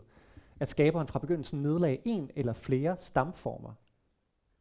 Okay, og det her det er ham, vi plejer at kalde for ateisternes øh, store frontfigur, ikke også? Skaberen fra begyndelsen nedlagde en eller flere stamformer øh, Lamarck før ham, også en af de første til at komme med en evolutionsteori. For ham var det ligefrem trosforsvar. Han var datiden CKA, Center for Kristne Politik.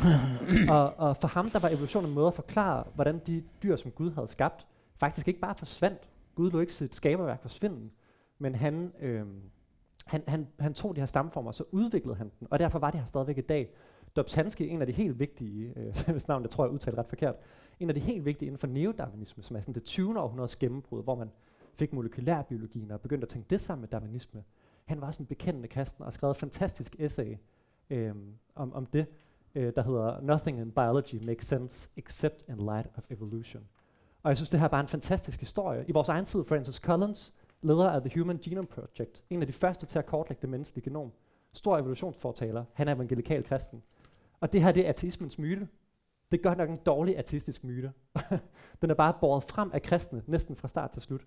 Og derfor synes jeg også, at vi skal stoppe med at forbinde evolution med Richard Dawkins og Daniel Dennett og de her andre ateister, der har en meget ateistisk udgave af det. Altså, der har virkelig været gode kristne tænkere indover fra start til slut.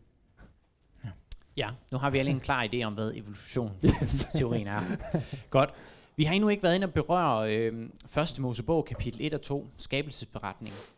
Jakob, hvordan, øh, hvordan, hvordan får du det til at hænge sammen med, at øh, der står jo i skabelsesberetningen, Gud skabte mennesket og på seks dage. Mm. Hvordan hænger det så sammen med, at mennesket er, er, er udviklet ja. over millioner år? Kæmpe spørgsmål. Øh, og, altså, der, der, er så, der er så mange teorier, og nu er jeg teolog, så, så jeg bliver så ydmyg over for, for den kompleksitet, der er i det her. Men helt grundlæggende vil jeg sige, at der, der er rigtig dygtige forskere. Vi har blandt andet øh, Jens Brun Kofod øh, her i Danmark, og vi har øh, sådan en fyr som John Walton, der har været rigtig gode, synes jeg, til at vise, hvordan at øh, første Mosebog 1 leger rigtig meget med sådan en tempelsmetaforik. Altså generelt så ser vi jo bare, at første Mosebog 1 er struktureret enormt meget efter syvtallet. Det er en syv dages uge. Øh, der er syv ord i første vers, og 14, to gange syv i vers 2. Øh, og navnet Elohim optræder syv gange, og jeg kunne blive ved, jeg kan ikke huske alle detaljerne, men vi ser, at det her er virkelig et komplekst litterært værk, struktureret efter syvtalsfiguren. Og syv er jo, øh, som mange af jer ved, det hellige tal. Så personligt synes jeg, at der er noget, noget meget mere på spil umiddelbart, når jeg bare læser det her, end at fortælle historie. Og jeg tænker i hvert fald, det er muligt, at alt det her har at gøre med, at der er den her syvtalssymbolik, som skal igennem, og vil vise, hvordan Gud han, øh, øh, etablerer verden som sit tempel, hvorefter han kan placere sit gudebillede. Det var jo det, man gjorde i templer i nærorienten. Man placerede sit gudebillede. Og hvad er gudebilledet i første Mosebog 1? Det er dig og os. ikke kun Emil Børti. Øh, det er os alle sammen, ikke også? Vi er gudebilledet. Og hvad sker der med en Gud, når han har fået sit billede i templet i den nære orient? Han hviler.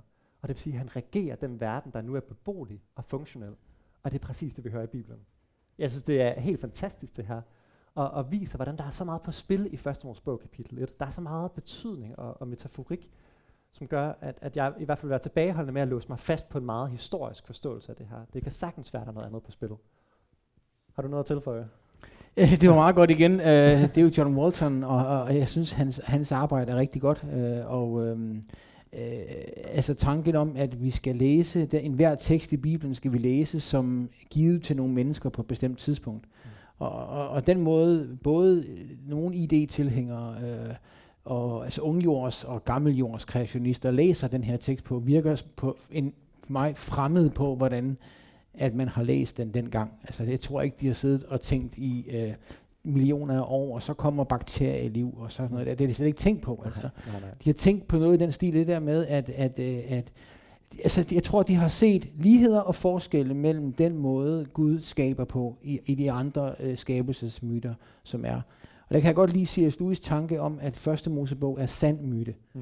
Altså det er myte, fordi det er genren myte, men det er sand myte, fordi den siger det, det som den siger er sandt. Så det, det, så, så det er mit perspektiv på det, det er, at, øh, at, at tilgangsvinkel til det, det er, at det Bibelen udtaler sig om, det siger den noget, som er sandt omkring. Og, men vi skal vide, hvad det er, den siger noget om. Og, og det ved vi kun, når vi læser den i den sammenhæng, som de mennesker har læst den i på det tidspunkt. Og der tror jeg, det giver god mening at sige, at det der foregår her, det er, at han er ved at lave det hvide hus, og lige om lidt så flytter præsidenten ind. Og, og, og bum, så flytter han ind, præsidenten, ham der bestemmer, ikke også? Mennesket mm. bliver indsat, og så går alting galt. Og, og, og alting går galt. Altså det går fuldstændig galt. Og det bruger man nogle kapitler på at læse om, hvor galt det går. Og så til sidst, så får du historien om Josef til at sige, at Gud han har en plan med det alligevel. At, at alt det, vi mente for ondt, det har han en god tanke bagved. Mm. Øh, og så første Mosebog ser jeg også som værende en, en del af et helt, altså det er en hel bog, mm. som jeg ser det. Jeg ser det som en, en hel bog, også selvom der nok er en editor, som har, har valgt dele ud. Men han har en, en, en, en intention fra start til slut, og det giver god mening at se Josef-historien som afslutning på, øh, at Gud griber ind og handler og vælger en familie ud til at genoprette den her grufulde ting, som mennesket gjorde forkert mm. øh, i hans skaberværk. Mm. Øhm, så, så det er det, jeg tror, man skal først, først og fremmest læse der. Ja. Det er balsam i mine ører, det der, David. Bortset fra, du har fuldstændig ret, det er jo Josef. Jeg sagde Jakob før. Det var ja. en grum fejl. Jeg mente selvfølgelig også Josef, jeg snakkede okay. om molinisme, tror jeg, det var, vi var. Ja, nå, ja, ja. ja. Hvad, hvad så med Adam og Eva? Ja. Er det, og, og, og syndefaldet? Yes. Er, det, øh, er det historiske begivenheder, eller hvad, ja. hvad tænker I? Jamen, der har vi jo virkelig balladen, ikke også? Og, og, og jeg synes, det er, det er igen et svært spørgsmål, som jeg ikke har sådan et færdigt svar på. Øh, igen, så, så jeg er bare så enig med det, David siger, at vi skal læse teksterne i deres historiske kontekst. Og der er virkelig nogle sjove ting, øh, som jeg ikke tror, I alle sammen har hørt før. For eksempel er der en mesopotamisk myte, der hedder Enki og Nenhursak. Øh, de hedder øh, på dansk øh, jordherren og moderen, eller Nenhursak betyder der noget andet, men kaldes også mami, moderen. Jordherren og moderen. Det er sjovt, det lyder fuldstændig ligesom Adam og Eva, jordbro og moder. Øhm, det er virkelig interessant. De øh, færdes i paradishaven Dilmon, hvorfra floder udgår, som vander hele verden. Lyder det bekendt? Eller hvad med Gilgamesh? Det fantastiske epos, der fortæller om slangen, som stjæler den plante, der giver evigt liv. Det er altså, jeg synes virkelig, der er nogle interessante ting på spil her. Og, og, og jeg vil nemlig også konkludere lidt på baggrund heraf, at, at vi har at gøre med en myte. Og jeg skælver altid lidt, når jeg siger det, for jeg ved, hvor negativt det ord lyder for jer, og jeg, derfor er jeg glad for, at du lige gøde jorden lidt for mig her. Fordi det nemlig, jeg mener nemlig heller ikke en løgn, men jeg mener en religionsvidenskabelig genrebetegnelse. Og, og, og det, der er godt ved at kunne få det her label på, andet end at det gør os øh, bange og ængstlige, det er, at det gør, at vi pludselig har en hel tradition af religionsvidenskabelig myteforskning, som kan komme os til hjælp. Og her der er særligt inspireret af en, der hedder Mircea Eliade, som har en definition på øh, det, han kalder den hellige urhistorie urhistorien. Det kalder man jo også nogle gange første Mosebog 1-11. Øh, men det er altså ikke øh, Mosebog, øh, første Mosebog, han skriver om. Det er mere sådan øh, orale kulturer i dag, han har interesseret sig for i sit værk. Men han skriver, at den hellige urhistorie beretter, hvordan ting blev skabt, og viser dermed deres eksemplariske model og en retfærdiggørelse af menneskets aktiviteter. Man forstår nu, hvad man er.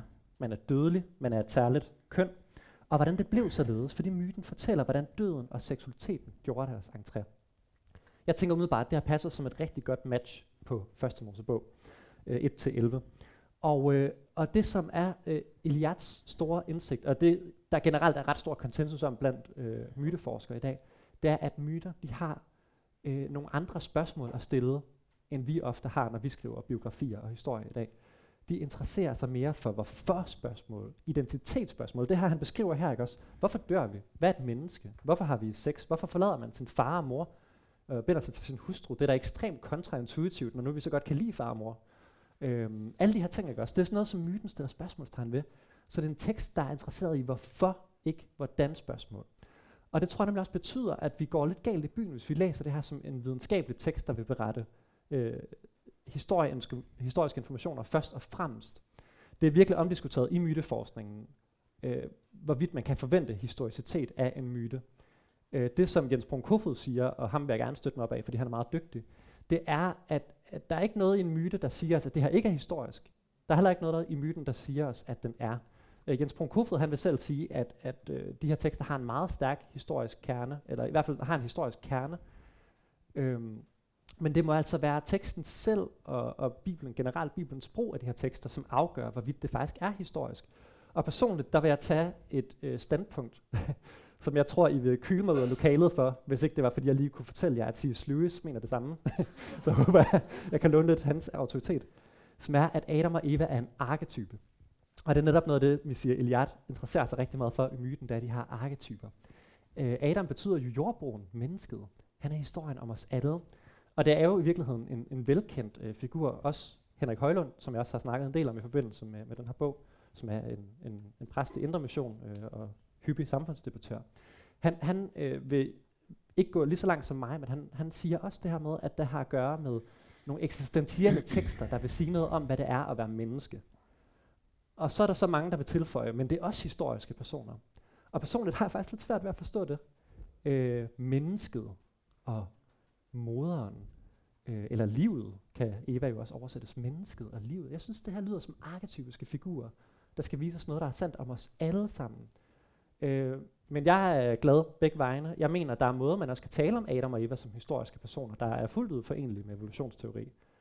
Øhm, det ved jeg, skal vi gå ind på det? Eller bliver det for detaljet? Øh, nej, det bliver det ikke for detaljet. Okay, jeg, jeg skynder mig.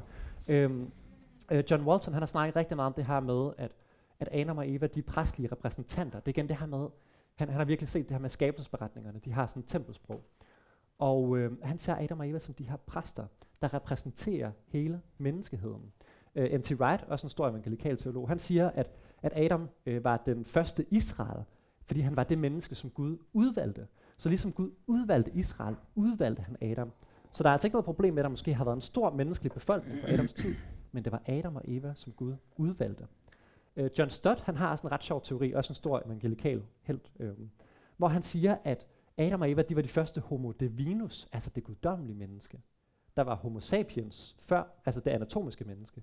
Men Adam og Eva var de første homo divinus, de første, der kunne stå i relation til Gud. De første Gud åbenbarede sig for, og, og, og som han trådte i en kærlighedsrelation til.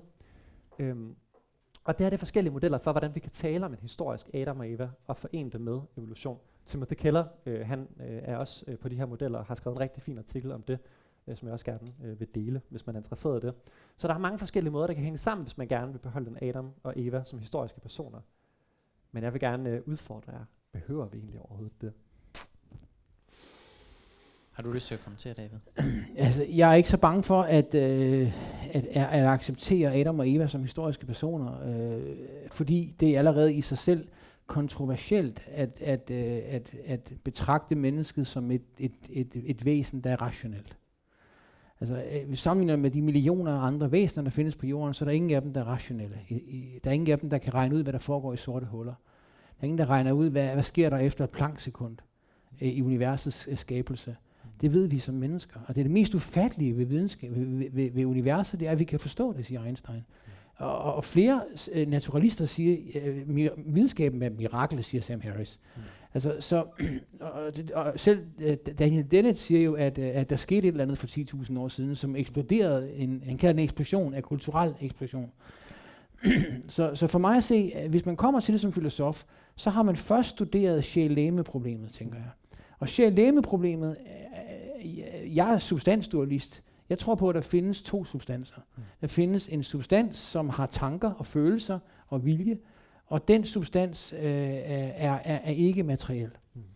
Den, den, den, fordi den, den har egenskaber, som ingen materielle ting har. Nogle af dem kunne for eksempel være intentionalitet. Altså det, at noget er om noget andet. Den, øh, det, det er der intet materielt, der har. Der er ingen materielle ting, der har intentionalitet. Bordet har ikke intentionalitet, andet end det, som vi giver det. Men det er os, der giver det. Det vil sige, jeg har en tanke om min mor i hovedet lige nu måske. Hun er hjemme hos os og besøger os. Mm. Så et, et eller andet inde i mig, nogle neuroner, er om min mor. Hvad i alverden vil det sige, hvis man er materialist? Mm. At der er noget neuron inde i mig, der er om min mor? Eller smerte for eksempel. Jeg ved, hvad smerte er. Jeg har sådan en, sådan er det at have smertefølelse. Men intet fysisk er sådan. Intet fysisk har en, en kommer til dig og siger, det er mig, jeg er sådan her. Mm. Nej, det er kun det mentale er sådan. Så, så den standardforklaring blandt øh, naturalistiske filosofer, det er at acceptere, at der findes de her entiteter, men at sige, at de supervenerer oven på neurale forhold. Det vil sige, at de bare svæver oven på dem, og de har ingen kausal indflydelse på dem. Hvis man tager den øh, tanke ud til sin fulde konsekvens, så siger man jo, at dine tanker har ikke ka- kausal funktion i, hvordan du bevæger dine muskler, og hvad du gør. Mm. Og det, altså jeg har stået af for længe. Jeg, ja. jeg har intet problem med at være substansdualist og tro. For det bedste tror jeg også på, som kristen jo, at en dag skal jeg dø mm. og forlade min krop. Derfor er jeg ikke min krop. Den er ikke og, meget længere, tænker jeg. Og Adam og Eva, hvor kommer de ind? Jamen der kommer de jo ind. Altså, hvorfor er det problematisk at tro på, at Adam og Eva findes så? Det er i forvejen problematisk at tro, at mennesket er sådan en størrelse. Så hvorfor ikke tro, at der er et tidspunkt, hvor i at Gud, hvis du tror, han gør dem til præster og udvælger dem, jamen fint, jeg tror, han gør dem til, øh, han gør dem til rationelle væsener. Han giver dem et sprog, han giver dem kultur, han giver dem evnen til at tænke. Han giver dem det, som gør, at de lige pludselig Øh, og der tænker jeg for eksempel sådan nogle øh, folk, som arbejder med, med, med at skabe kunstig intelligens, de sådan indirekte bekræfter os her.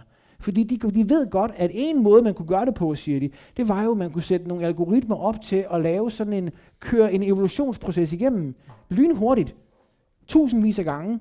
Men så en af dem, han, Nick Bostrøm, han siger, men selv hvis vi gjorde det, kunne det vise sig, at vi aldrig nogensinde nåede til en computer, der har intelligens, fordi det er ganske givet muligt, at, at evolutionen aldrig havde endt med mennesker, der har intelligens. Mm.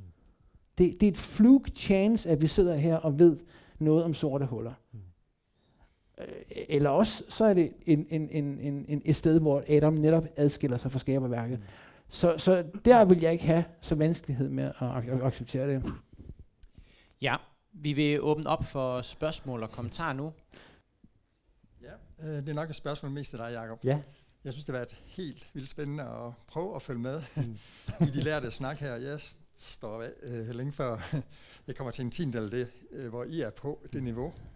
Men øh, det der med, med døden, mm. øh, hvor kommer den fra? Var den der oprindeligt? Mm. Øh, der, der tænker jeg på det, som Paulus skriver i øh, 1. Korintherbrev, kapitel 15, hvor han taler om, at øh, Adam han fører døden ind i verden, og Jesus fører de dødes opstandelse ind i verden. Mm. Det lyder som to historiske personer. Den mm. ene fører døden ind, og den anden opstandelsen. Mm. Hvordan harmonerer det med dine tanker om uh, Adam som en historisk person, og Jesus som en historisk person? Ja. Åh oh, ja, jamen altså, øhm, grundlæggende så vil jeg nok sige, at, at, øh, at den Adam, som jeg tænker, Paulus han taler om her, det er Adam i første Mosebog. Altså jeg tror, at øh, i dag der skældner vi meget mellem øh, fakta og fiktion, eller myte og historie. Men jeg tror, at mange i antikken, de, de havde ikke den her skældning. Øh, så det var, ikke, det var ikke vigtigt at, at, at undersøge, øh, er det en historisk Adam, vi taler om, eller er det en mytisk Adam, eller sådan noget. Altså det er på en eller anden måde nogle kategorier, vi, vi går og sådan deler teksten op efter, og det bliver vi nok også nødt til, hvis vi skal kunne orientere os i, i mange antikke tekster. Øhm, så jeg ser, at Paulus han taler om Bibelens Adam. Og det synes jeg giver fantastisk god mening i hans argument her. Fordi vi hører netop i 1. Mosebog, kapitel 1 til, eller 2 til 3, at, at Adam han var den, der bragte døden ind i verden. Fordi det var hans søn, og Evas søn selvfølgelig, der skilte dem fra, fra livets træ. Øh, og det, det forstår jeg så som sådan en mytisk arketype. Altså han, han er den figur, der skal vise os den virkelighed. Og det er den bibelske figur, som Paulus han bruger og laver som en kontrast til Kristus. Og selvfølgelig er jeg helt med på, at, at Kristus er historisk, og øh, at opstandelsen virkelig fandt sted. Øhm, men jeg tror, det giver rigtig god mening for Paulus at lave den analogi, uanset om uanset hvad, hvad Adam var i første Mosebog, uanset om det er en arketype, eller om det er en historisk figur, eller om det er lidt af begge dele, øh, så synes jeg, det giver rigtig god mening, den analogi. Mm. Det er der også en stor teolog, James Dunn, der, der laver et argument i sin, det er så Romerbrevet 5, han bygger det på. Øh, men det, jeg synes, det er et virkelig vigtigt spørgsmål, du stiller. Og mit indtryk er faktisk også, at ofte så er det Paulus, øh, der øh, bliver den vigtigste indspark i debatten om den historiske Adam. Jeg tror faktisk, min, min erfaring er selv, når jeg taler med ungjordskreationister, altså som, som vil have en meget bogstavelig forståelse af skabelsberetningen i første Mosebog, øhm, der, der, vil, der har jeg mødt folk, der vil være tilbøjelige til at sige, jeg kan godt forstå, hvordan man kunne sige, at det var en mytisk tekst, hvis du kun sad med teksten her. Men hvad med Paulus? Så øh, meget relevant spørgsmål. Ja. For, mig, for mig er det først og, først og fremmest første Mosebog, der gør, at jeg siger, at Adam og Eva var historiske skikkelser. Og at øh, forståelsen som arketyper øh, ikke er dækkende for øh, Adam og Eva. Det er det for myterne, men øh, ikke for Adam og Eva. Det er især først Mosebog 5, vers 1 mm. og 2, mm. som sætter dem ind i en slægtssammenhæng. Mm. Ja. Som du nok øh, også husker. Mm. Ja. Og uh, hvor, hvor teksten helt, helt klart siger, at, at det taler om en slægtsbog. Mm. Og det første i denne slægt, det er Adam. Mm. Og, og til med så uh, den bibelske forfatter får jeg til, at det var den Adam, som blev skabt i Guds billede. Mm. Og så videre. Mm. Så det er ikke bare i Nytestamentet, mm. som giver os det indtryk, at Adam var en historisk skikkelse. Mm. Men det, det er skriftet selv. Mm. Og, og første Mosebog er jo altså gennemvedet af, hvad skal jeg sige, af sproglige øh, moduleringer over de forskellige navne, som hovedpersonen har. Mm. Så Adam og Eva, Adam og Chava, det er ikke nogen, noget særsyn. Det er ikke kun i de første tre kapitler. Mm. Det er øh, hele vejen igennem. Mm. Selv Josef, ham, øh, hans navn øh, ja. øh, funderes derover. Det, det gives en en sproglig begrundelse, hvorfor at uh, Rakel hun finder på at give hendes første fødte det navn Josef. Mm. Måtte Gud føje til Josef, mm. og så videre, og så videre. Mm. Så det, det, er, det er et fælles træk i, i hele første Mosebog. Mm. Um, så derfor er jeg ikke så overbevist om det, at Adam og Eva er, er, er kun, eller primært, eller først og fremmest arketyper. Mm. Tak for det. Det, det synes jeg jo, det er jo rigtig godt. Og jeg, jeg vil jo slet ikke sidde her og diskutere med vores gamle testamente professor. det, der må jeg bøje mig for mit princip om øh, at give, give dem, der har, har indsigt, øh, lov til at få det sidste ord. Øhm, altså, øh, jeg vil sige, jeg, jeg har, har lidt i, i min bog, hvor jeg skriver lidt om de her slægstavler i, i Bibelen. Og øhm, om, om det er rammende, øh, det vil jeg sige, det, det er helt åben for en diskussion om, og det kan meget vel være, at, at der er nogle forsimplinger her. Men, men jeg er meget inspireret af nogle konservative forskere, øh, der hedder øh, Richard Hess og Daniel D. Lowry, øh, som har forsket rigtig meget i det her. Og, og, og det Richard Hess, han fremsætter øh, argument, det er, at de øh, slægtstavler, som vi finder i de første 11 kapitler af første Mosebog, de har faktisk sådan en kulturfortællende funktion. Altså de er arrangeret på en måde, der skal fortælle kulturhistorie. Lidt ligesom når vi siger jernalder, stenalder, øh, kridttid, hvad vi nu ellers siger, ikke også? Så er sådan en måde, hvor vi fortolker vores historie ud fra sådan materialer, øh, og hvor Richard Hess øh, siger, at det er præcis det samme, de her slægtstavler skal. Vi kan også se, at aldersangivelserne øh, lader til at være struktureret efter øh, matematiske principper, som, som øh, stemmer overens med øh, Mesopotamiens hellige tal. Øh, de går alle sammen op i 5 eller 5 plus 7 eller 5 plus 7 plus 7 øh, og, og lignende fænomener. Øhm, så, så det jeg synes vi ser, det er, at de her slægtstavler, de øh, lader til at skulle fortælle en anden slags historie end historie om konkrete historiske personer, i hvert fald hvis, hvis Richard Hesses model øh, har noget på sig. Øh, arrangeret til at fortælle kulturhistorie, de har nogle symbolske tal. Øhm, og så ser vi faktisk også generelt, øh, det, det der er en, der hedder David e. i Agne, der påpeger, der er skrevet en bog, det handler så mere om Nytestamentets litterære kontekst. Men han påpeger, at i mytologier i antikken, der var det meget udbredt, at man førte historiske personer tilbage til mytiske personer i slægtstavler, og der havde en helt specifik funktion. Det var, at de her mytiske personers egenskaber skulle sættes i forbindelse med de nulevende. Så han siger, at det var et velkendt fænomen i myteskrivning. Det er så mere i en græsk kontekst, så der er vi lidt væk fra, fra Israel, hvor vi befinder os med første Mosebog. Øhm, men, men det kunne være nogle måder, man kunne tænke over det, øh, hvis, hvis, øh, hvis man vil gå den vej. Og ellers så vil jeg også bare sige, at jeg er meget åben for, måske er Adam og Eva historiske personer. Og det mener jeg ikke er et problem i forhold til evolution. Hej. Øhm, Nej, det var, fordi nu snakkede jeg om, øh, når vi snakker om, om hvad hedder det, skabelsesforretning nok er lidt, kan man, kan man godt sige, øh, kan jeg fortolke som en myte, ikke? så kan, så kan man også godt sige, at, at når man snakker om evolution kontra skabelse, så kan Gud jo øh, sådan umiddelbart godt virke, som om at han bliver reduceret meget til en, fra, altså fra at han virkelig bare var sådan en, yes, jeg skaber hele lortet på seks mm. dage, til at være sådan lidt, mm, ja, han er et eller andet sted, så begynder jeg at snakke om determinisme og indeterminisme mm. og alt det der. Øhm, og det kan godt være, at jeg ikke hørte ordentligt efter, øh, eller forstod det, men, men ligesom i, jeg tror mit spørgsmål er, ligesom I, I defineret, hvad evolution er, så måske hvem I mener, at Gud er. Mm. Også i, i forhold til, til de, jeg har snakket om. Mm. Hvem er Gud? Ja, han, er, han er Jesu Kristi far. det, er, det er Jesus, der har lært os, hvem Gud han er. Han siger, hvis du har set mig, så har du set faderen. Og øh, så, så vi er nødt til at læse Gamle Testamentets historier i lyset af, at, øh, at, at de handler om Jesus på en eller anden måde. Han siger, hvorfor læser I de her skrifter, men I kommer ikke til mig, siger han. Ikke også? Altså på en eller anden måde, så skal de pege på ham. Og, og øh, så, så, så vi, vi kender Gud igennem Jesus. Og øh, så det vil være min definition på Gud. Øh, og, og det er også derfor, jeg tænker, at vi skal, når vi skal starte med at se Guds storhed, så skal vi ikke starte med at prøve at tænke i de store filosofers tanker omkring det der. Vi skal starte med en mand, der hænger på et træ og dør for dig og mig. Det er der, vi møder Gud. Det er Gud bagfra, siger Luther. Vi ser Gud bagfra på træet. Gud giver sig til kende der for os. Der ser vi hans, hans kærlighed til os.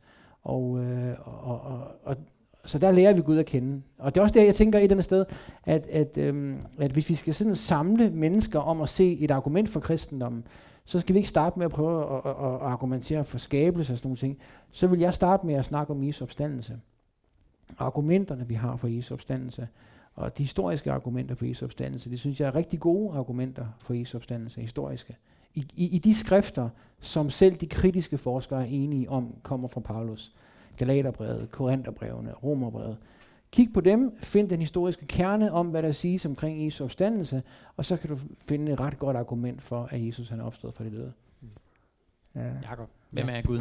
Jamen, jeg vil sige, øh, at øh, Gud han er øh, den eneste årsag til, at der overhovedet er noget. Altså, øh, og jeg, jeg er helt enig i, i Davids definition.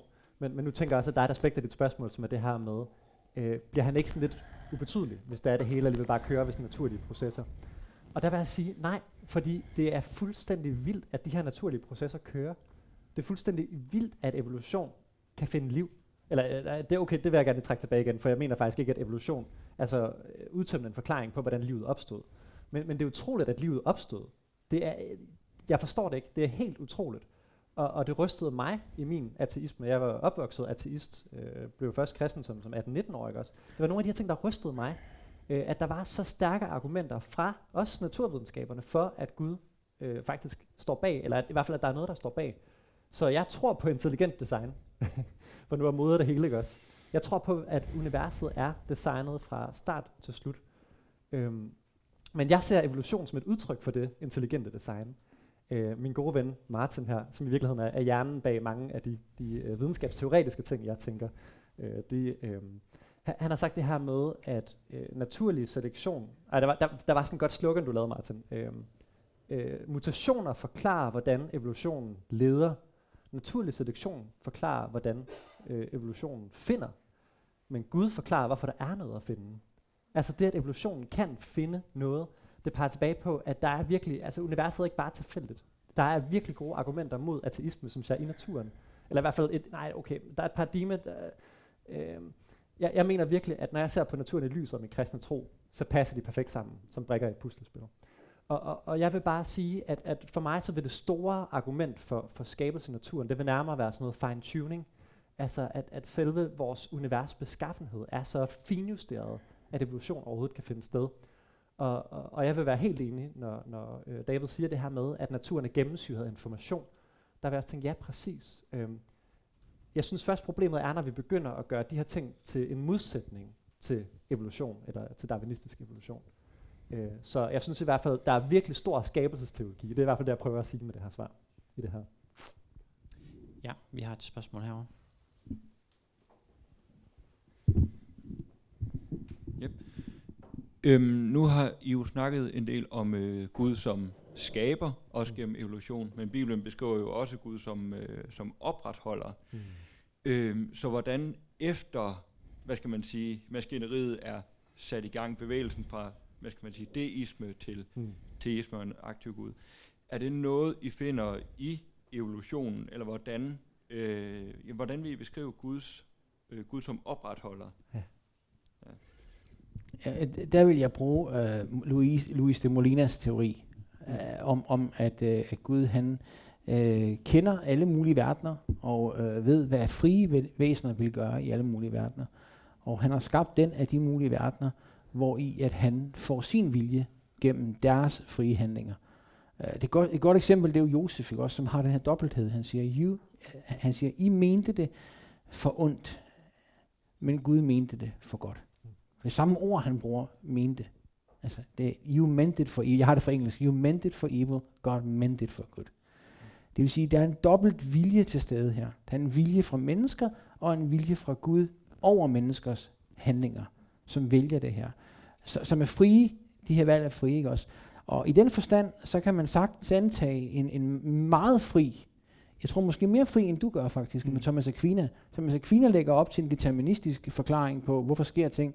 Men Molina lægger mere op til at sige, nej, det er frie handlinger, det her. Mm. Øh, og det synes jeg er vigtigt, netop når man kommer til for eksempel Jesu, Jesu død på korset. Altså, at det var mennesker, der korsfæstede Jesus. Det var mennesker, der tog en uskyldig mand og hang ham op på et træ og slog ham ihjel.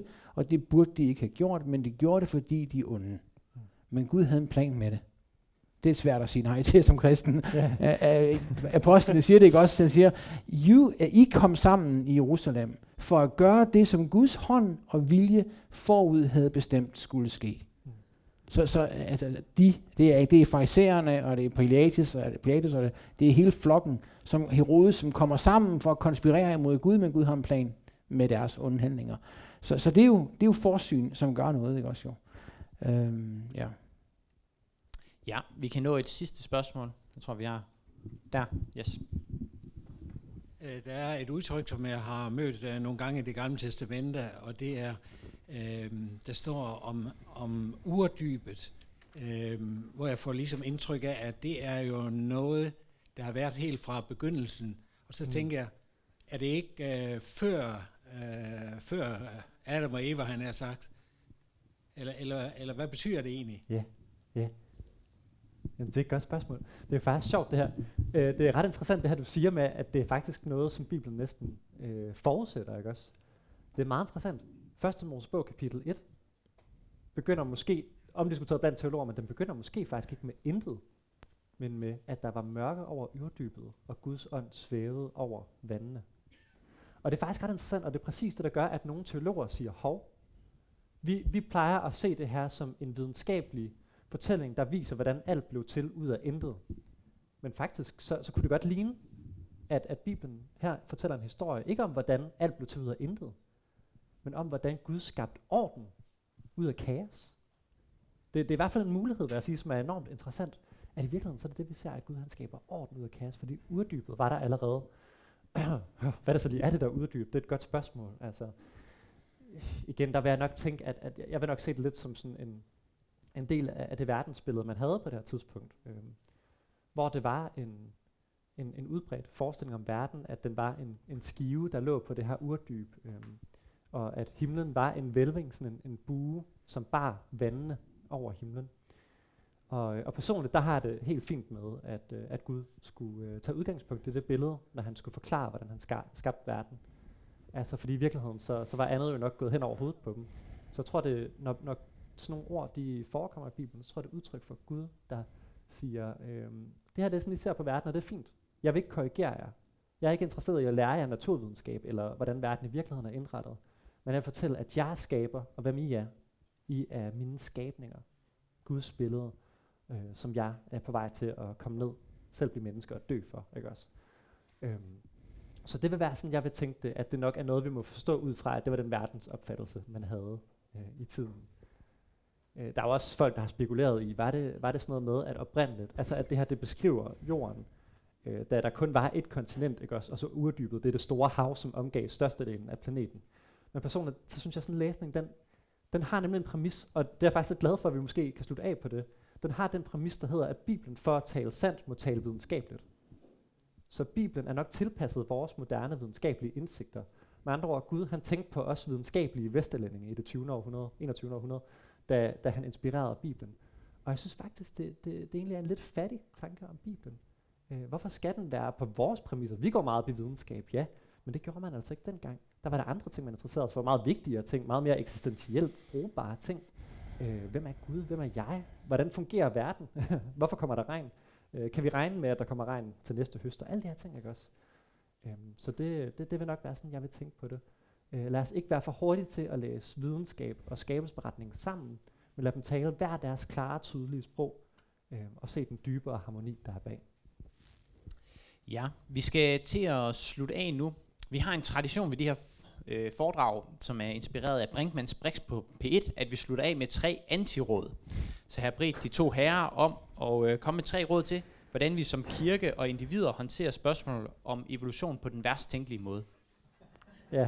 Altså, det, det første råd, jeg tænker, jeg vil give, det er, at du skal læse Bibelen, øh, og lade være med at spørge dig selv, om der findes andre fortolkninger af den. Fordi din er rigtig, og du tager ikke fejl. Ja. ja. Øh, jeg vil nok også sige, hvis du vil undgå at blive ført bag lyset af konspirationer, så brug hellere øh, YouTube og en god Google-søgning end øh, universiteterne.